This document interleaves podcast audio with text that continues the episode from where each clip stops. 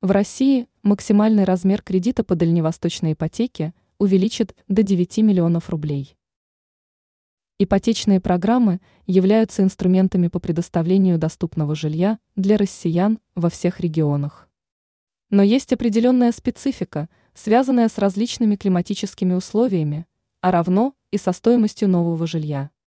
Одно дело строить дома в Сочи или Краснодаре, и совсем другое дело, когда строительство необходимо вести в регионах с отрицательной температурой воздуха. Как сообщает ТАСС, в документах, опубликованных на сайте правительства РФ, есть поручение Владимира Путина увеличить максимальный размер ипотечных кредитов в ДФО до 9 миллионов рублей. Сейчас максимум, на что могут рассчитывать жители Дальневосточного округа, составляет порядка 6 миллионов рублей.